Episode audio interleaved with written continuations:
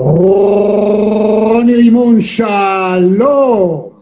שלום רב, רמי צהר.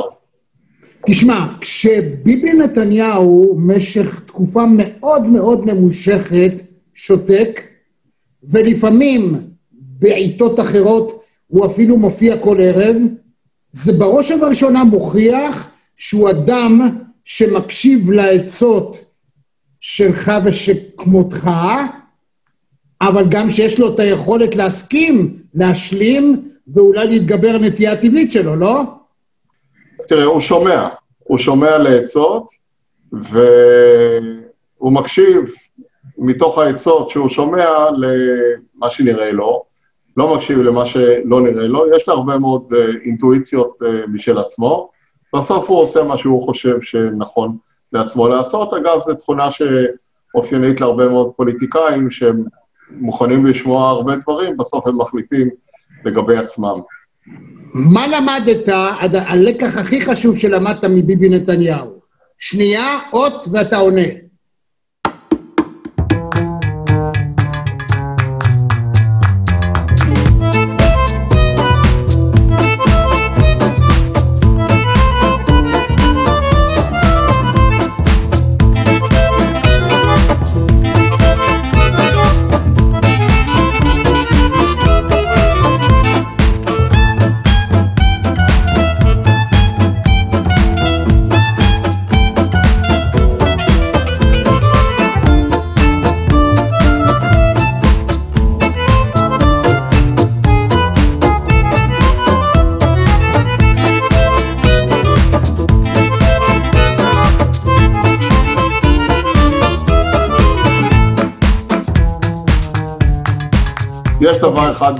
יש דבר אחד מרכזי, בהחלט אני חושב שיש דבר אחד מרכזי, רמי, וזה הקטע של ההכנה.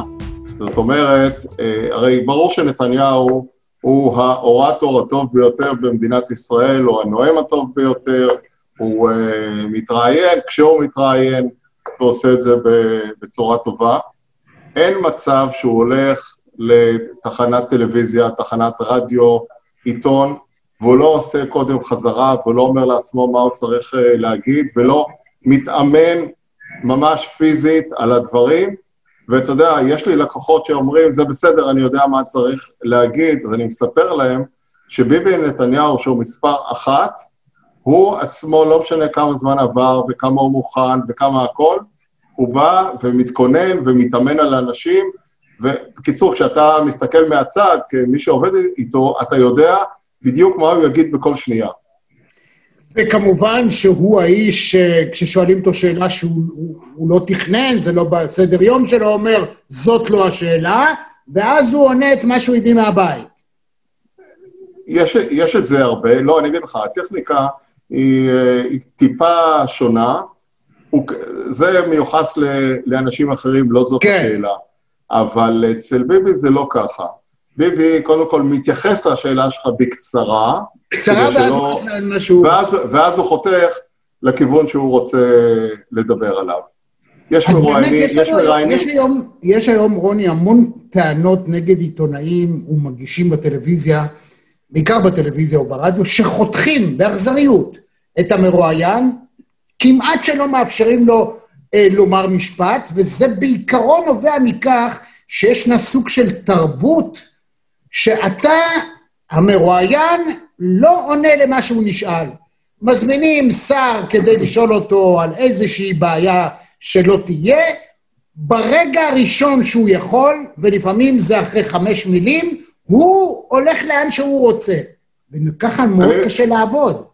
אז אני רוצה להגיד לך שאני בקטע הזה חושב שעיקר האשמה הוא לא על הפוליטיקאים המרואיינים, אלא עיקר האשמה להערכתי ובמראיינים.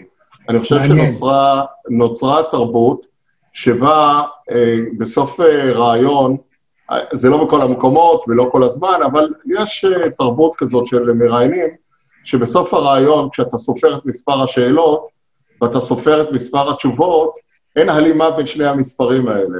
זאת אומרת, יש הרבה יותר שאלות מאשר תשובות. האמת היא שכשאני מאזין לזה ברדיו או צופה בזה בטלוויזיה, זה מפריע לי. זאת אומרת, אני לפעמים רוצה את עצמי בחדר ריק לבד, ואני צועק לטלוויזיה, כי בימים את לא לענות, אוקיי? וואו, איך אתה יודע שאני בדיוק עושה את זה?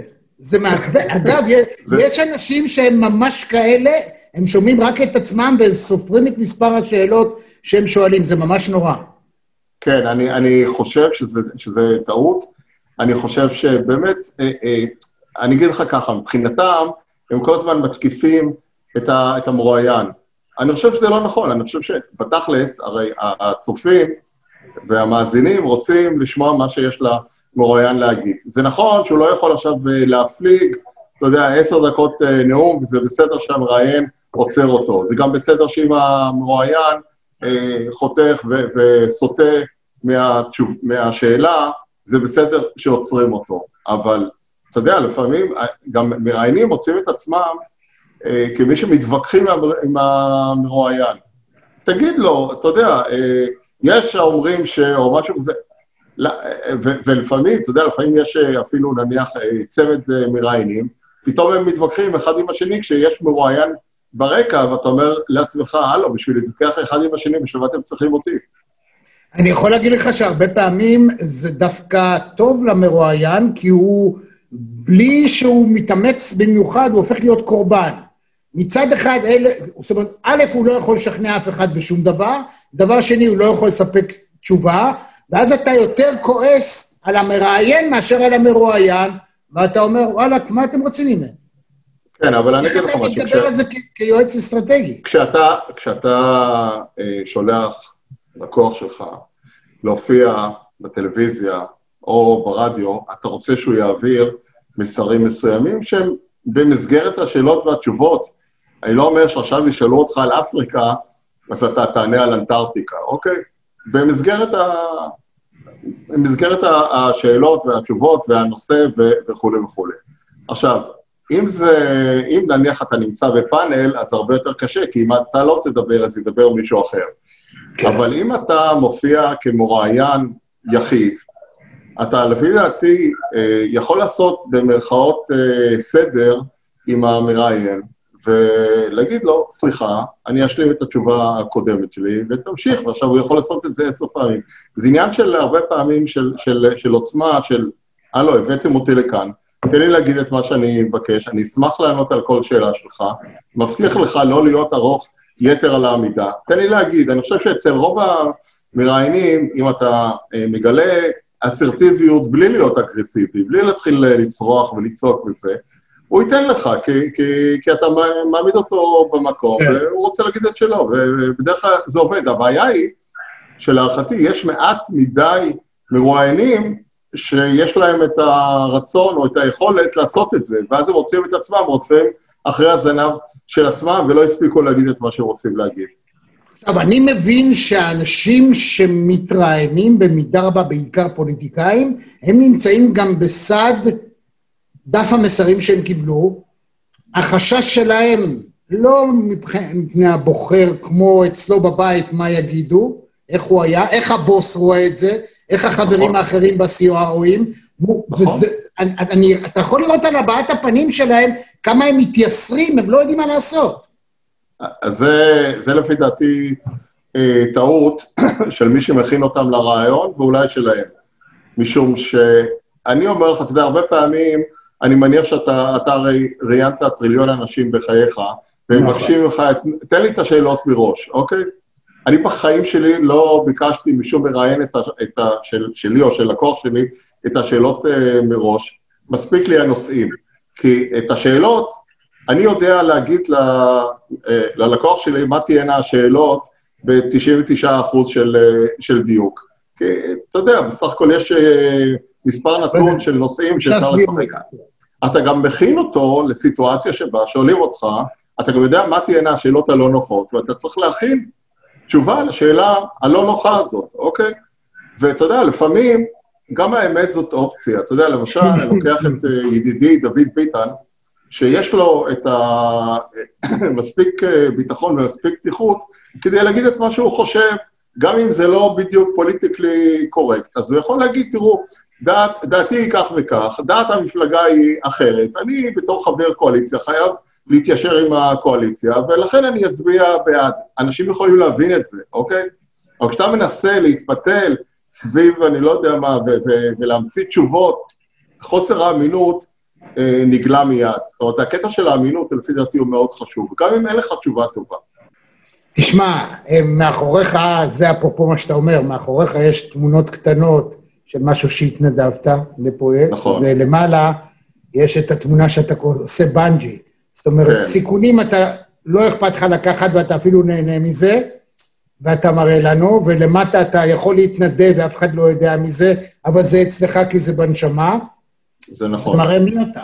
בגלל זה אני תמיד, כשאני נשאל, אני תמיד אומר רוני רימון, אחד משלושת השמות הראשונים, שאני מציע לאנשים ששואלים אותי מה לעשות.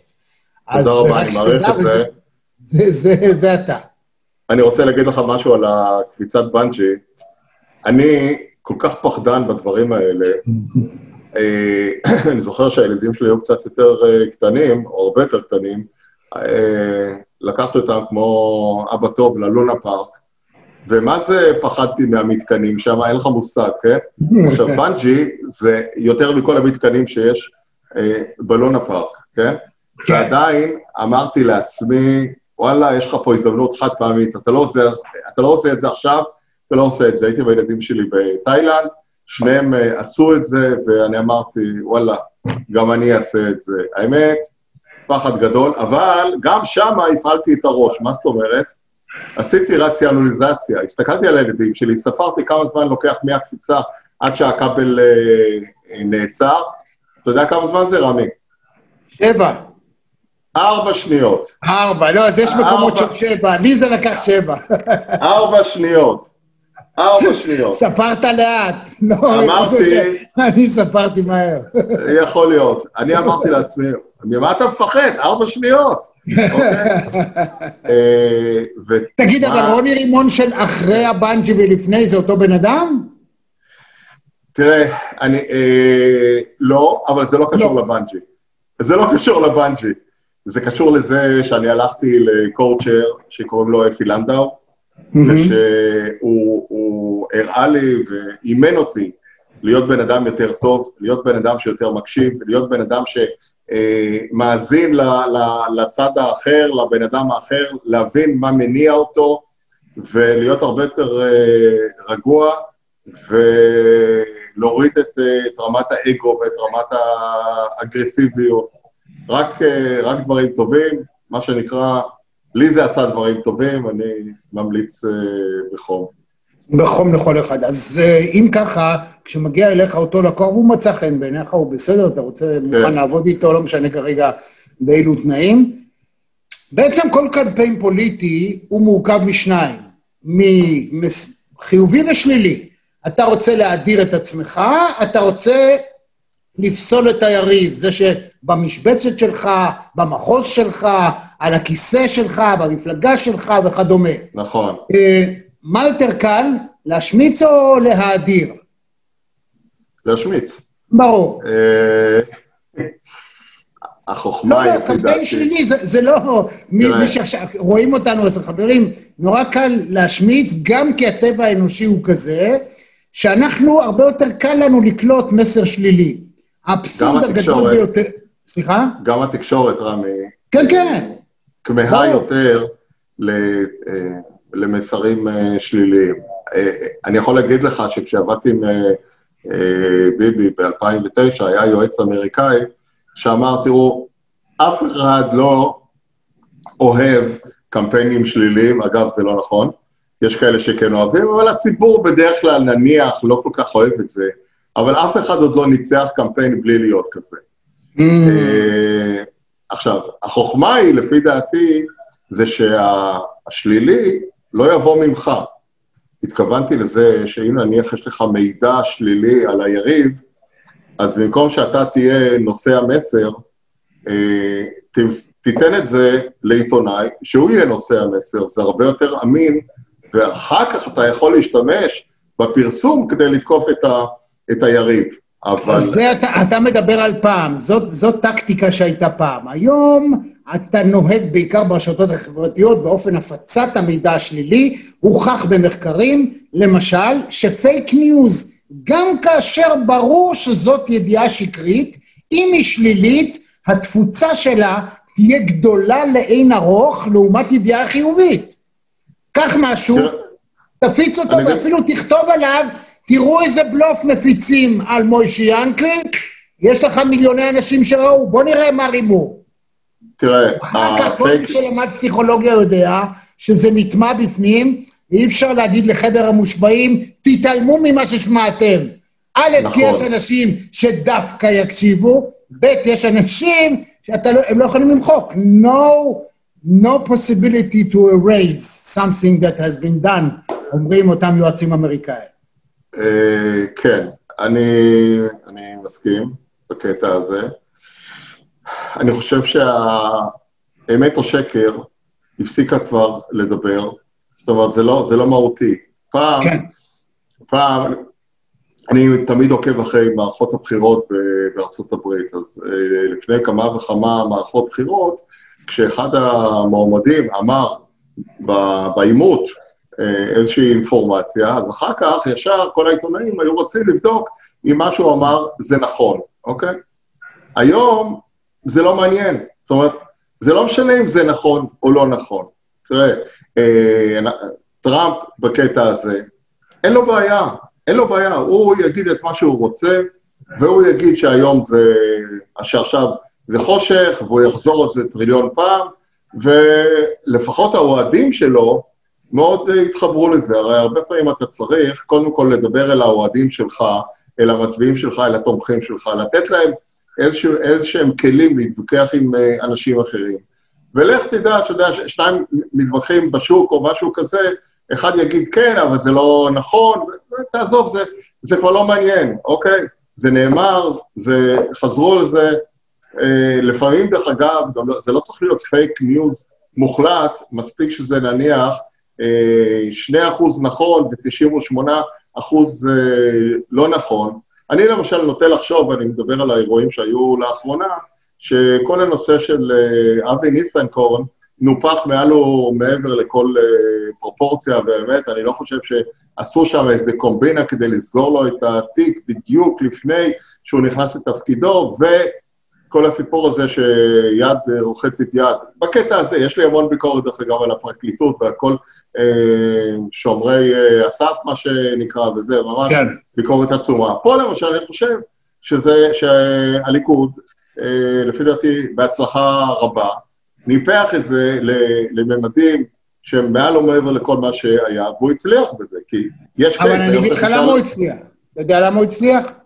כן. כי אנחנו חיים בעידן, בתקופה האחרונה, אין חדשות. צריך להעביר שעה או שעה וחצי של מהדורת חדשות, ואין חדשות. אני מדבר איתך עכשיו בתור חבר נשיאות מועצת העיתונות בישראל, אנחנו ממש בימים האלה מגבשים את תקנון האתיקה החדש. ואני די מרגיש באופן אישי, שאנחנו ניצבים בסוג של שוקת שבורה. זאת אומרת, מה שתכתוב זה היום חסר משמעות. מדוע? פעם עיתונאי יכול היה לדבר עם שר, או עם חבר כנסת, או עם פונקציונר, להיכנס למשרד, לשבת, לדבר איתו, לבניין. היום אין גישה לעיתונאים, אין כניסה לעיתונאים. היום אין בכלל חדשות. כל החדשות, כל שר במדינת ישראל, שרוצה להעביר הודעה, שהיא לא ישירות בנושא נורא ספציפי, אני יודע, מועצת החלב מוסרת איזו ידיעה, אתה יודע, או שהדלק יעלה ב5 אגורות, ידיעה שממש עכשיו מופצת. הוא חייב להעביר את זה ללשכת ראש הממשלה, שם יושבים 21 איש בשכר, והם עושים את הבקרה, אומרים, לא, לא, לא, זה לא נושא שעכשיו תדבר עליו, חכה עם זה. זה יכול להיות... רמי, אתה לפי דעתי ככה קצת... לוקח את זה רחוק מדי. תשב במערכת בבוקר עם ההפקה, ותראה איך מצלצלים, ואף אחד לא מדבר, אף אחד לא מוכן לדבר. כן, אבל אתה לא רוצה לדבר עם שר התיירות, לא משנה שלא במפלגה של ראש הממשלה, בענייני תיירות, אתה רוצה לדבר איתו בעניינים פוליטיים. לא, אין ידיעות, אין לנו חדשות היום. רוני, אנחנו תבין, מה שביבי עשה זה דבר גאוני. הוא בישראל, הוא סגר בכלל, הוא הקיף את כל הפוליטיקאים, הם סגורים היום, הם פוחדים לדבר, הם פוחדים להדליף, אם פעם יש איזה זום שהם יכולים, אתה יודע, מידת ההדלפות זה לא כמו פעם, זה לא כמו שהיה פעם. עדיין, כל אחד בענייני, אני אגיד לך מה קורה, העיתונאים, כששר חקלאות רוצה למסור ידיעה בענייני חקלאות, אומרים לו, זה משעמם, אוקיי? ולכן זה לא מגיע לאורחים בכלל, אוקיי? אני חושב שהתקשורת הפכה להיות, בקטע הזה יותר חדה, יותר חריפה, היא רוצה דם, היא רוצה אקשן. אתה אולי מתכוון להגיד, שבתקופות מסוימות אין מספיק דם, זה לא שאין חדשות, אין חדשות כמו שהתקשורת הייתה רוצה, ששר חקלאות ילך מכות עם, אני יודע מה, שר המים, אוקיי? לצורך העניין הזה, שני תחומים שהם דומים. הבנתי. אתה חושב, אתה לא רואה, זאת אומרת, אתה כצרכן תקשורת, מקבל... אתה יודע מאיפה מדליפים? רמי, מדליפים מוועדת חוץ וביטחון, מדליפים מוועדת שרים לענייני כל מה שאתה רוצה, אוקיי? אין, מדליפים מישיבות של 5, 6, 7 אנשים אצל ראש הממשלה. אין דברים שלא מדליפים, הכל פתוח, אפשר כבר לשדר את זה בטלוויזיה, מרוב שזה פתוח. הכל פתוח. אוקיי, זאת אומרת, אתה אומר שהיום, למעשה, ביבי לא מוגן, הוא לא הצליח להגן על עצמו. חרף, מה שאני רואה, כניסיון לסגור את עצמו לגמרי. אתה לא רואה שרים מאוימים, אתה לא רואה חברי כנסת מבועתים, מה שאני שומע... זה שני דברים שונים, שני דברים שונים. א', אני חושב שהאנשים שנשלחים לתקשורת, ואגב, תשים לב, זה רק מספר מסוים של אנשים שנשלחים לתקשורת... 4, 5. כי האחרים לא רוצים להופיע, או לא בטוחים שהם יופיעו בדיוק כמו שרוצים. ולכן זה אותו מספר אנשים שהם יכולים להגיד הכל על פי דף המסרים, ואין להם בעיה, אוקיי? אז כמה שזה לא כזה. זה לא שכולם עכשיו מתייצבים ומוכנים להופיע, חלקם לא מוכנים להופיע. וכן, האנשים האלה מקבלים תדרוך, והם מופיעים, וכמו שהיינו בקטע הקודם, יש כאלה שלא מתכוננים מספיק טוב, אז אתה מרגיש את זה. יש להם דרך אגב טכניקות איך לחסות על חוסר הידע שלהם, הם מתחילים להניח ליצוק, אוקיי? או מתחילים לדבר בשטף, ככה שהמראיין לא יכול אפילו להכניס שאלה בדרך, ואומרים את הכל. יש שיטות, ולפעמים הם עובדות טוב. ועל כך כבר נאמר אותו נאום שהיה כתוב בצד בהערה, נימוקים חלשים להרים את הכל. לא, עכשיו אני אעשה לך מבחן, מי אמר את זה? זה אני לא זוכר. אז אני אגיד לך. אמר את זה, הוא היום ידוע אצלנו בתור כביש. זה חבר כנסת מבקי, משה סנה. משה סנה. כן, שהיום הוא כביש, הוא רחוב... הוא כל הזמן היה צריך ליצור, כי הנימוקים של הקומוניסט הזה לא היו מי יודע מה. הוא היה דווקא... דרך אגב, איש ראוי. נכון, הוא היה איש ראוי וגם היה ידע לדבר. כן, והוא גם היה בהגנה, הוא היה בהגנה, אז הוא לא היה אוכר עם. הוא לא היה אוכר עם. ואתה צודק, ויום אחד, ובא הוא לקחת את הנאום שלו, הוא השאיר את הדפים על הדוכן, אני מספר את זה לצופים שלך, ואז רואים שבאיזושהי נקודה, הוא כתב, נימוק חלש, להרים את הכל. אז אתם כיועצים עושים את זה היום? בוא נגיד ככה, אין ספק, תראה, בסוף כשאתה צופה בטלוויזיה, או אתה צופה, או כשאתה מקשיב לרדיו או משהו, אתה לא נכנס תמיד לנימוקי הנימוקים, אלא אתה מקבל איזשהו רושם כללי, והרושם הכללי הזה, אתה אומר, רגע, הבן אדם שידר אמינות, היה מעניין.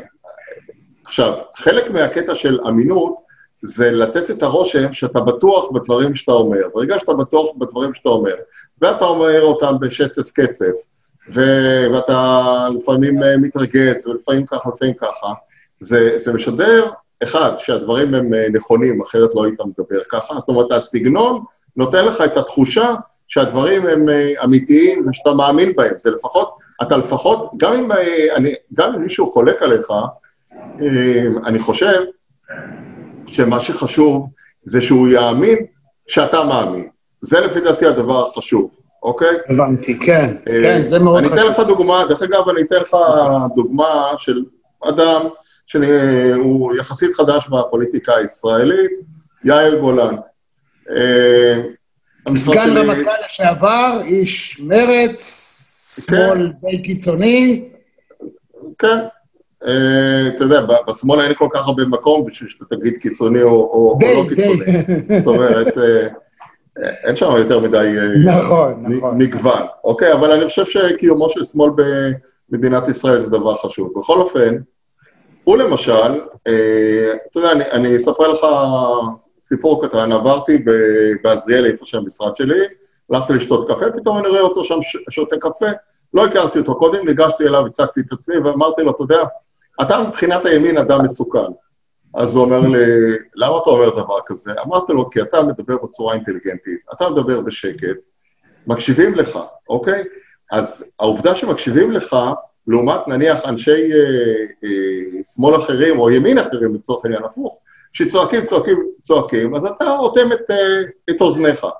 אתה מדבר באינטליגנטיות, אתה מדבר בשקט, אתה מדבר בצורה נאותה. זה אומר שגם מי שלא מסכים איתך בכלל, לא יכול אלא להאזין לך או לצפות בך. והתוצאה היא שאולי משהו מחלחל פנימה, כי אתה מדבר בהיגיון. זה גם כן דרך להתראיין. מדהים. זה נורא מדויק מה שאתה אומר לגביו. האם כי תגיד לו, בפעם הבאה שאתה שותה קפה, שיקצר קצת את המשפטים שלו. יש בעיה לפעמים שאנשים לא מבינים שרדיו זה לא טלוויזיה, וטלוויזיה זה לא עיתון. יש פסיקים בטקסט כתוב, שהמוח יכול לקחת את המתווה. נכון. טלוויזיה, אם לא אמרת את זה מהר, אם הקול שלך הוא חד גוני מדי, המסר התמוסס. אני מסכים איתך לגמרי, אני מאמן את האנשים שהם הכוחות שלי, או כשאני מכין מישהו לדבר אחד. אחד הדברים, מכין אותם לכמה דברים, אבל אחד הדברים זה, תגיד את המסר שלך ב7 שניות, אוקיי? ב10 שניות, לצורך העניין הזה, ובלי משפטים, שמתחלקים למשפטי ביניים. זה לא עובד בתקשורת, נקודה. תדבר הרבה עם נקודות, למרות שאנשים באים ואומרים, אם אני אשים נקודה, יחתכו אותי. אז כמו שדיברנו בתחילת השיחה, יחתכו אותך בכל מקרה, לפחות שהמסר שאתה רוצה להגיד, יאמר בהתחלה ובצורה נהירה. אנשים לא יכולים לעקוב אחרי משפטים מוסגרים.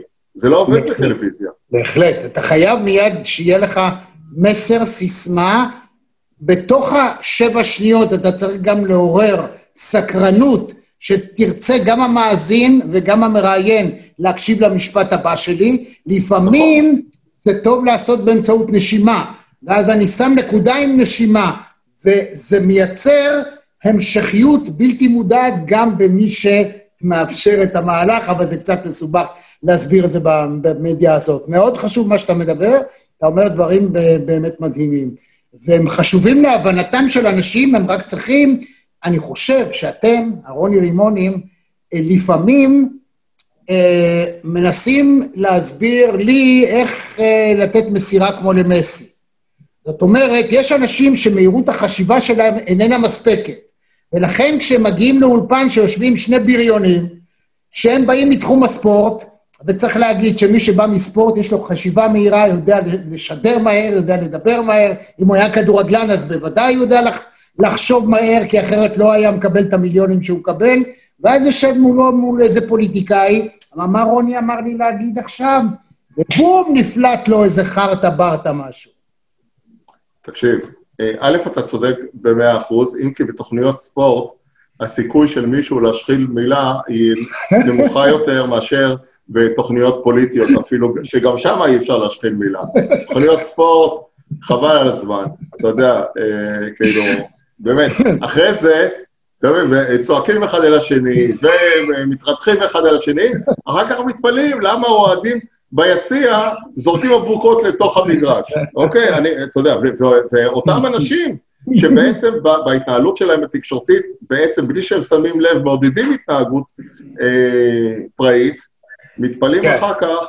מתפלאים אחר כך, למה מחכים אותם. והם, לא רק זה, אלא אחרי זה הם באים, ראית את האוהדים האלה? למה הם מתנהגים ככה? מה לא? הם צופים כל ערב בטלוויזיה, רואים אתכם מתחרים אחד על השני, אומרים, אם ככה מדברים בטלוויזיה, אז אני יכול גם לזרוק אבוקה, למרות שאמרו לי שאסור. זאת אומרת, יש פה איזה דיסוננס. מנמיכים לו, אין ספק, אין ספק, אין ספק. יש, תראה, כשגנץ מנסה להיראות כמו ביבי, אין לו סיכוי. לאף אחד אין סיכוי. אוקיי. אז אני לא אומר, הוא צריך לנסות לשפר את ההופעות שלו, אבל הוא צריך יותר, לפי דעתי, לעבוד על המהות. אתן לך דוגמה משנות ילדותנו, היו שני ראשי ממשלה בולטים. אחד מהם היה דוד בן גוריון, ומי שהחליף אותו, למעט תקופה קצרה שהיה שרת, זה היה לוי אשכול. עכשיו, ולוי אשכול, יחסית לבן גוריון, שהיה זה שהקים את המדינה, והיה עם קריזמה של אותה תקופה, אוקיי? ואשכול נתפס כראש ממשלה אפורי. היום ברטרו... הוא כבד פה. נכון. והיום ברטרוספקטיבה, האדם הזה נחשב כראש ממשלה, אשכול, שהיה מצוין, מציינים אותו כמעט בכל מערכת בחירות, אומרים, אשכול היה ראש הממשלה מצוין, גם כלכלי, גם ביטחוני. אהוד אולמרט לא היה נועים גדול, והיה ראש הממשלה מצוין. זאת אומרת, אתה צריך לעבוד על היתרונות שלך, ולא לנסות להיות מיטו של נתניהו, כי אתה לא תצליח בזה. יחד עם זאת, שתי הדוגמאות שנתת, הם בדיעבד אנחנו אומרים שהם ראשי ממשלה מצוינים, אבל... נכון. אשכול נאלץ לוותר על התפקיד שלו, כיוון שהוא התבלבל באותו נאום רדיו מפורסם, וזה היה נורא, הוא איבד את התפקיד שלו כשר ביטחון. ערב מלחמת ששת הימים, כדי שגם צעירים ידעו על מה אתה מדבר, כן? כן, זאת אומרת, לא, אוקיי, וגם אהוד אולמרט, הוא עשה כל מיני דברים שבסופו של דבר שיחקו לרעתו, וכולנו יודעים איפה הוא סיים את הקריירה שלו, ובאמת חבל. אז כך שמי שפוליטיקאי חושב על הזמן, על הרגע, מה עכשיו אני עושה נכון? ולכן גנץ... כן. אני מסכים איתך, רמי, שאתה צריך לעשות מאמץ, אבל זה אומר שאתה צריך למנן את ההופעות שלך, ולהופיע במקומות שאתה מרגיש... יותר בטוח, שיש לך יותר שליטה, ולא להיגרר לכל מקומות, שאתה תהיה חלש בהם. וכמובן, ולא להתאמן. ולא לאתגר, רוני, אני חושב שנורא חשוב שאדם ידע לא לאתגר בפומבי את מגבלותיו. זאת אומרת, אם אתה לא יכול להיות ביבי, אל תנסה להיות ביבי, כי אתה מתבלבל, אתה מדבר מהר יותר ממה שאתה חושב, אתה לא זוכר מה כתוב לך להגיד עכשיו, ואז אתה נשמע מגוחך, אתה אומר רבעי משפטים, אתה מסתכל הצידה, אתה לא יודע מאיפה, אתה מחפש ישועה, מה להגיד עכשיו, וזה נורא, לפעמים זה שנייה, שתיים, אבל כל הקצב, כל התאוצה, כל המומנטום של כל הדברים נבלעים, ומשהו גם בתת מודע של המאזין והצופה, אומר וואו, רגע, משהו לא בסדר פה. תראה, זה נכון, הצופה והמאזין, וככל שעובר יותר זמן, אני חושב שהדבר הזה מתחזק, מצפה מהמנהיגים שלו לשלמות. אתה יודע, אומרים לי למשל על פוליטיקאים, הוא דיבר באיזשהו מקום, והוא הזיע. עכשיו, בוא תחשוב, זה מבחינה הגיונית. what the fuck, מה קרה? מה, אתה לא מזיע, הוא לא מזיע. לפוליטיקאים אסור להזיע, אוקיי? לא, זה ככה, אוקיי? אסור להם, אז מה ביבי עושה? כשביבי נואם באיזשהו מקום, מדליקים את המזגנים ברמות מטורפות, אני אומר לך, זה טמפרטורה של פינגווינים, אוקיי? אין דברים, למה? שחס ושלום לא תהיה טיפה של זה. עכשיו, צודק? אז מה, זה הגיוני? זה לא הגיוני. אוקיי? אבל העולם שלנו הוא לא הגיוני, בטח המקצוע שלי מטפל בנושאים שהם לא בתחום ההיגיון הרבה פעמים, אלא בתחום הרגש. נכון. והציבור לא רוצה שהמנהיגים שלו יזיעו. אוקיי, אז מה, עכשיו אני אחנך את כל הציבור שהזעה זה דבר בסדר? לא, אז אני גורם לזה שהוא לא יזיע. אוקיי? אין ספק. כמה שזה מפגר, אבל זה מה שצריך לעשות, מה אני אעשה? אני בין אלה שהאמת חשובה להם. אני יכול להגיד לך, ואני מקווה שתאמין לי, אני מעולם לא אדריך לקוח שלי, ואני אגיד לו, תגיד דבר משהו שקר, אוקיי? יש בזה גם עניין, זאת אומרת, יש בזה אספקט גם ענייני, כי יתפסו אותך בשקר הזה. אתה אומר לי, אז מה אם יתפסו זה לא טוב? אני מעדיף שלא יתפסו, ושהלקוח שלי יחשב כאדם אמין. בסוף אני מקווה שיש לזה איזושהי תועלת. אז לכן אני חושב נניח ככה, אני חושב שאתה, כמי שאכפת לו מהנושא הזה, מה שאתה צריך לעשות, זה לפי דעתי, לעשות קמפיין למען האמת. תראה, למשל, עיתון גלובס, יש לו שם פינה שנקראת המשרוקית, והם עושים בדיקת עובדות. אתה יכול לפעמים להסכים או לא להסכים, אבל הם בודקים עובדות, אוקיי? מעולה, כן. אני חושב שאתה יכול לעשות אותו דבר אצלך. נכון.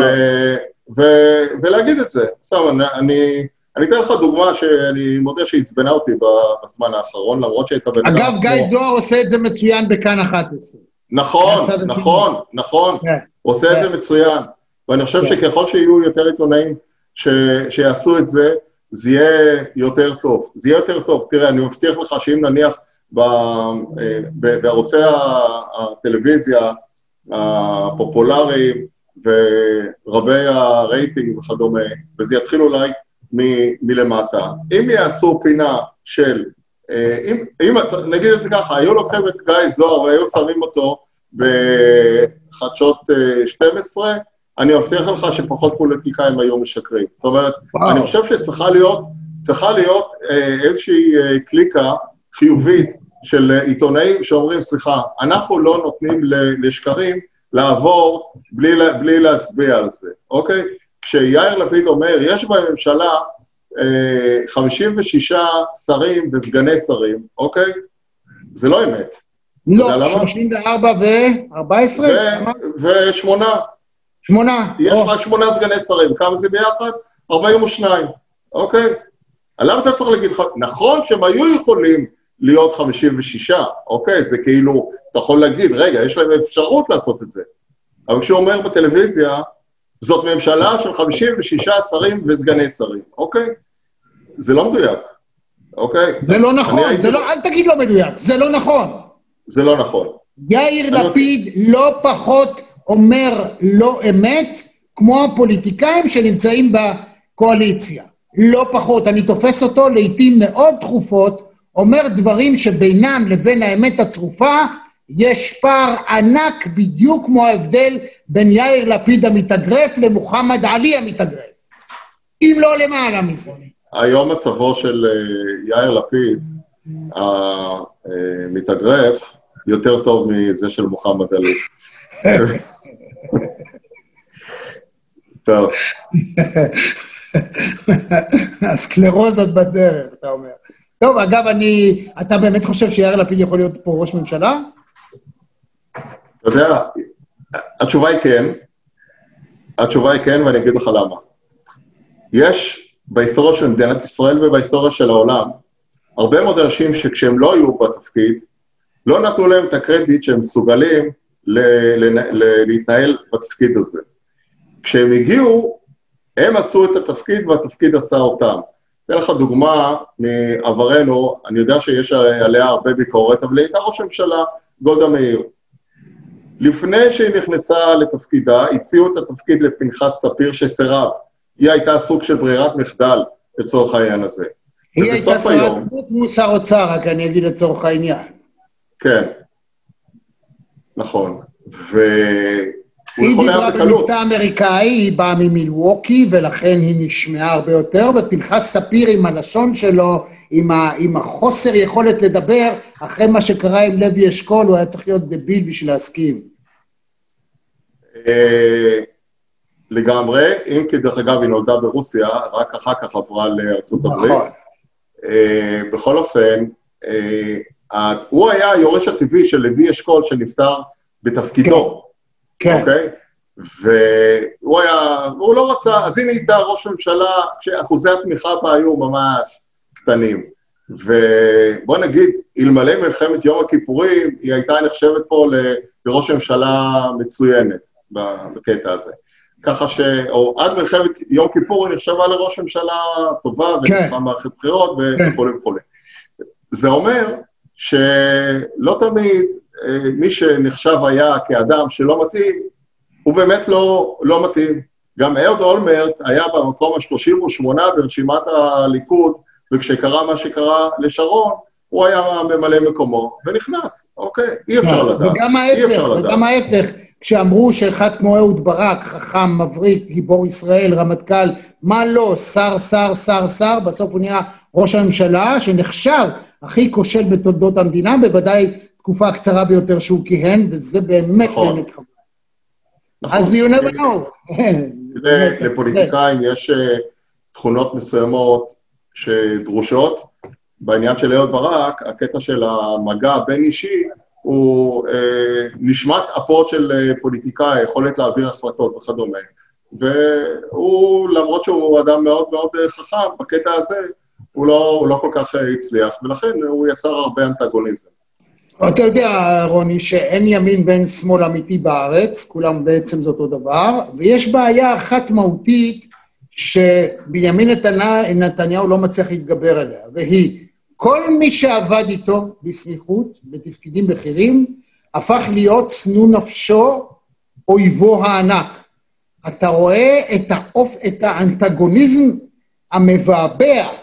אני לא מדבר רק על יאיר לפיד, אני מדבר, אתה שומע את בוגי יעלון, אתה יודע, אני לא צריך להגיד את כל השמות. האנשים האלה לא יכולים לראות אותו, לא יכולים להריח אותו. שונאים אותו שנאת מוות שהיא הרבה מעבר ליחסים האישיים בתחום הפוליטי. אתה יכול, מי שמסתובב בכנסת יכול לראות לפעמים, חבר כנסת ערבי מאוד מפורסם, עומד וצועק, צועק, צועק, וזהו מימין, הוא מצורח עליו, ואתה מחבל, ואתה בוגד, ואתה... אחרי זה שותים קפה במזנון הכנסת. אני, בשולחן שלי, ישבנו ביחד, אבל לא יאמן, לא יאמן. אז נו... וכל זה לא קורה. אתה רואה מצב שאי פעם בוגי יישב, או יאיר, או מי שלא יהיה, יישב, או אפילו אני רואה כבר גם את גנץ לעולם לא שותה איתו תה, אם הוא לא חייב. אני חושב שמה שאתה הצבעת עכשיו, ואני מציע שנסיים בזה ברשותך, זה שנתניהו לא השכיל להתנהל בצורה נכונה, עם האנשים שעבד איתם, תראה את בנט, תראה את איילת שקד, תראה את ליברמן, אוקיי? זאת אומרת, הוא ייצר בעצמו את התחרות, אוקיי? את הקונקורנציה לצורך העניין הזה, וזה, עם כל החוכמה שלו, יש את הקטע של הקטע האישי, אנשים רוצים שיתייחסו אליהם, והרבה פעמים חוסר היחס או יחס שלילי גרם לנתק שהוא ברמה, הוא לא ברמה העניינית בכלל ולא אידיאולוגית, הוא ברמה הבין אישית.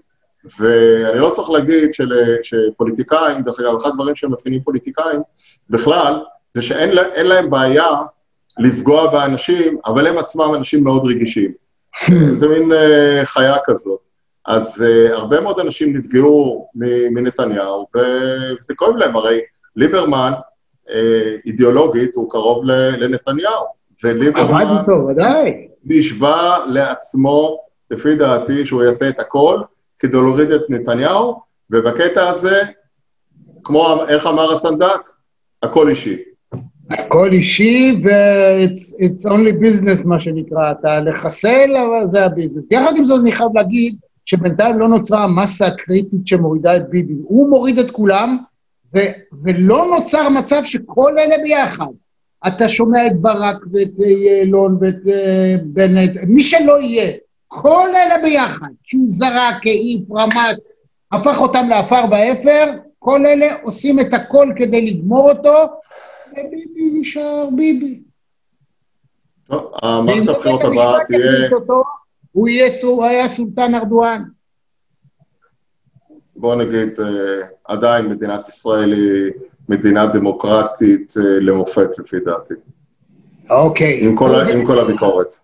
ובנימה אופטימית זו, רוני רימון היה באמת תענוג גדול, פה ושם קצת לנו תקלות, ולכן אני רואה אותך פעמיים, שזה אגב רעיון יוצא מן הכלל, זה יכול להיות נהדר גם לרעיונות אחרים, וכמו שאתה נהנית ברעיון. מאוד, תודה רבה.